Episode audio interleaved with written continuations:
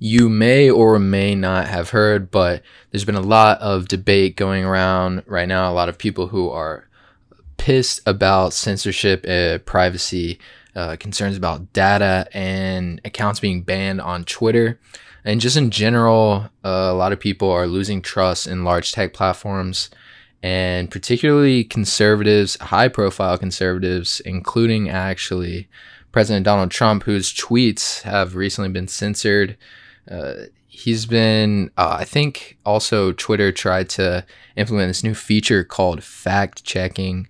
And if I'm not mistaken, President Donald Trump signed like an executive order saying uh, that Twitter can't fact check uh, his political information. Uh, but nevertheless, this has been happening to a lot of conservatives, especially uh, who have been banned from Twitter, and some of their speech has been censored. A lot of people have been saying, uh, and, a lot of the, even just comments that a lot of the comments that they have kind of a conservative perspective, they feel that these tweets aren't getting uh, pushed enough in the algorithms or, or, something like that. I don't know. For the most part, uh, and then like people like Tim Pool have openly criticized Twitter's uh, handling of uh, their policies and regulations and rules and uh, th- the same thing along those lines. A lot of people have just criticized twitter pretty hard lately. Uh, but yeah so now there's a new platform. It's called parler. It's being pushed by a lot of ho- high profile conservatives.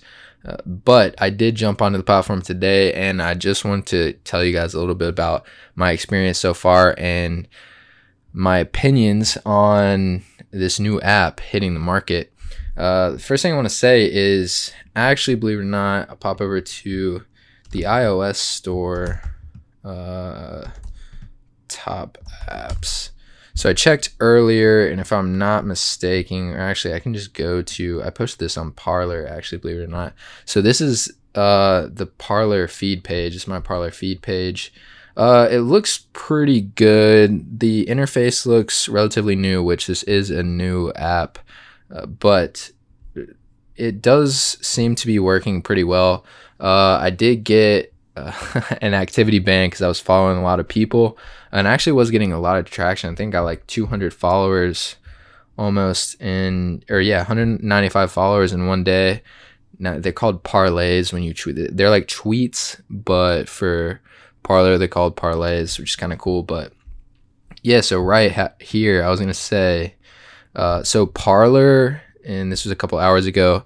So Parler is actually ranked number 52 in the top charts overall for apps in the iOS store, uh, which is pretty impressive. You see, it's up there with uh, SoundCloud, uh, just below Google Drive, and actually above Uber, which is and above Uber Eats, which is actually kind of crazy. So, yeah, coming in at number 52, Parler is exploding, gaining ranks. A ton of people, especially conservatives, are dipping off of Twitter and they're coming to Parler, which is really cool. But yeah, and then I think I added something in the comments on this same thing. Let's see. Oh yeah, here are the top charts. Parler is also coming in at number two in the top charts in the iOS store for top free news apps, which is actually pretty insane. I mean, you can see it's still trailing Twitter, and that's because Twitter is Twitter has monopoly on public discourse. Uh, it's by far the biggest news app, and it's actually pretty impressive. Parler came in at number two, actually beating Reddit now. Reddit's number three in the top charts, which is actually incredibly fascinating. So, uh, yeah, just in terms of the UI overall, uh, it, it, looks pretty nice. This is the feed page. Um, you can see there's some suggested uh, hashtag things over here, and then on the side you've got people to follow. Uh, so this works pretty much like any other any other platform really. But I have noticed uh, like this is a good opportunity for people who uh, you know stand for free speech. The demographic on Parler is you know definitely conservative free speech. Uh, a lot of people talking about the Constitution. A lot of people are upset at, and honestly, uh, I've seen a lot of people on here just are Trump supporters. I mean that that's like a large majority of people, I think, just in retaliation almost to Twitter's uh, banning of Donald Trump's tweets, I think a lot of people have moved here and they're just like really pissed off with Twitter. And if if you've uh, listened listened to the last video and podcast that I made, uh, I talked a little bit about how, uh, yeah, just false information going crazy on the internet, especially on Twitter from mainstream news outlets. Like, uh, people are just fed up with like mainstream news in general. So I think that's why Parler got like so much traction so quickly. I mean, just in a couple days, um, yeah, it just rose to the top of the charts. And uh, I guess interestingly, um, it's actually pretty interesting to see how exactly Parler like what their mission statement is, and that's something I was going to read in this is. Um, so if you go to their about page, you can read about Parler and I'll, I'll kind of read some of this out to you guys. But so here's here's the beginning. So say it's they say Parler is a non-biased, free speech-driven identity. So that sounds fantastic. Uh, our goal is to offer the world a platform that protects users' rights, supports publishers, and builds online communities. That's fantastic. A lot of people, like I said, were pissed about their rights. Um, and then Parler aims to empower users to control their social experience. Users can be responsible to engage content as they see fit. We are not regulators. We are not governors. We are a community. Uh, and that part in particular, right there, uh, I like how they said specifically that we're not regulators, we're not governors, and we are a community. That was the main critique with Twitter is that you've got a platform that is quite literally the monthly active user base on Twitter is the size of the population in the United States, which is like 330 million people. So we're talking about Twitter is literally the size of a country, the size of the United States. Uh, so yeah, it's kind of interesting that Jack Dorsey and literally everyone who works for Twitter is essentially uh, an unelected official, uh, and they definitely govern the platform pretty sh- strictly, as we've seen, as people have gotten pretty pissed about. Um, I mean, they always have bots that are going around checking and uh, algorithms that flag content for information that they believe does not fit within their rules and regulations. So, also when you're on Twitter, you're not really thinking about it, but algorithms and, and bots are crawling and monitoring your content all the time, and flags are going up in the system, uh, and they could you know flag some of your tweets. So, really, not only are they restricting free speech, which Twitter says they promote free speech, but that's as long as you follow the rules and guidelines, which is definitely not free speech. Uh, but yeah, so not only are they infringing on your free speech, but um, they're also just able to govern uh, as unelected officials, which, as we know, does not ever really work out very well. Uh, so yeah, it's pretty interesting that Parler has taken this this problem that's uh, been building up, especially uh, in the 2016 election.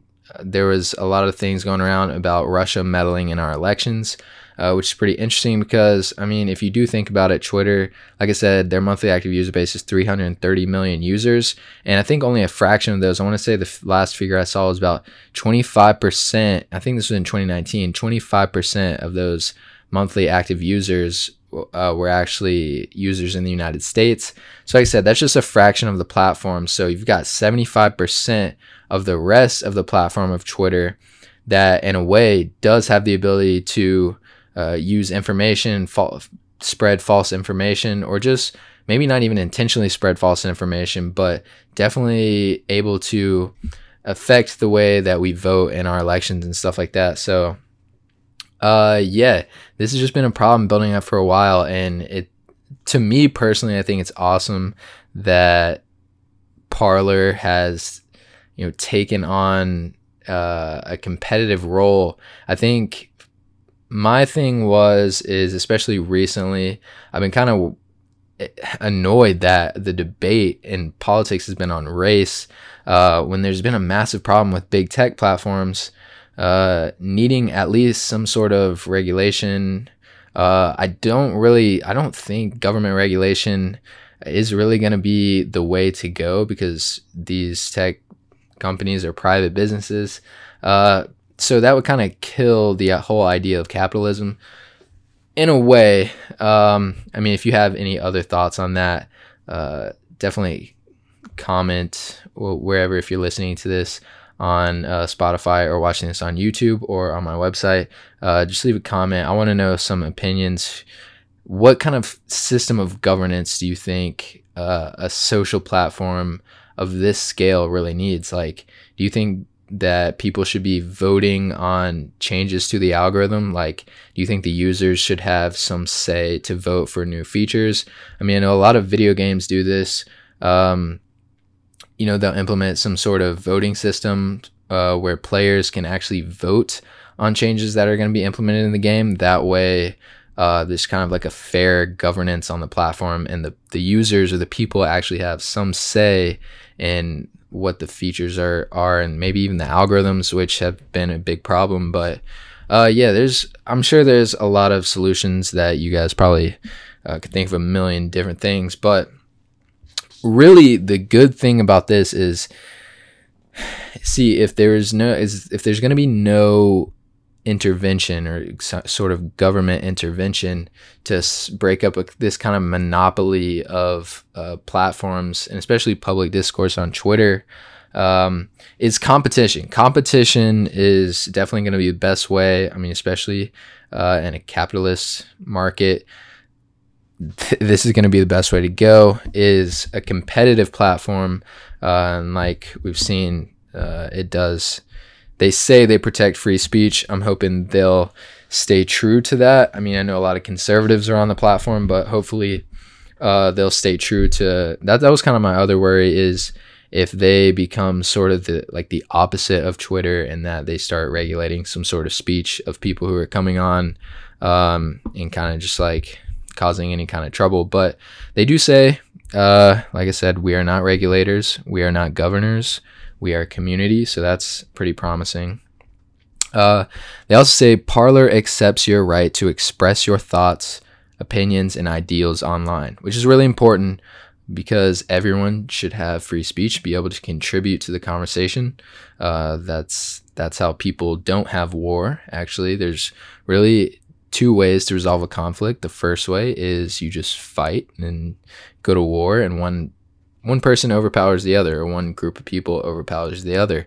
Uh, or you can have a discussion, debate, and come to some sort of negotiation. So, um, yeah, just like in society, it says Parler interactions are subject to guidelines, and when you respect them, you are free to participate wholly. So they do say they have some sort of guidelines. I'm not exactly sure what those guidelines necessarily are, but here's kind of the backstory behind Parler. Um, so actually, Parler was founded in 2018 uh, and based in Henderson, Nevada. So company based out of Nevada, 2018. So it's been around for two years, uh, and there's actually been people on the platform for a while. But uh, this, uh, a lot of, like I said, big conservative voices.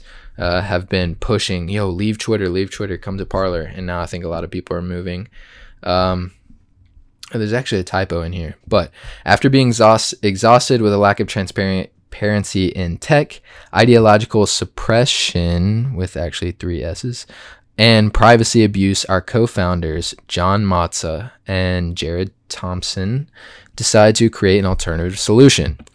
Parler provides a commenting and social network platform for digital publishers, influence, bloggers, writers, politicians, and social users to share news, opinions, and content in real time. Very cool. Additionally, we provide enterprise tools to enhance online blogs, media, and websites with direct social integrations and monetization capabilities. The goal is to offer a world platform that protects users' rights, supports publishers, and builds communities. So that's fantastic. That's beautiful. Uh, so, yeah, like I said, I have been using Parler. Go to Parler and follow me. Uh, like I said, there's been a lot of interactions. Uh, so I do highly recommend, especially if you're a blogger, you have a website, or if you're a writer, uh, or if anything like that. Like I said, you should expand your voice to all platforms. Uh, so yeah, that's just me giving you a little plug. I think this is pretty cool that a new platform has emerged uh, and is rising to the top of the charts. And I'll be super interested to see how long it stays in the top of the charts. And also in terms of, um, uh, I mean, I guess it's been around for two years, so I was thinking they could potentially have an issue with scale, especially since a lot of people are going onto the platform really soon. Um, and like I said, there's minor bugs and stuff like that, but I actually saw one of the engineers on here actually said that they were going to be doing a lot of fixes. Uh, I'm sure so the engineers are probably working incredibly hard. But uh, yeah, that's Parler. Uh, anyway, go follow me up on Parler at Austin Howard, no spaces, all undercase, all lowercase. Uh, and anyway, yes. Also, the two sponsors for this YouTube channel and this podcast uh, is the first one is Adobe.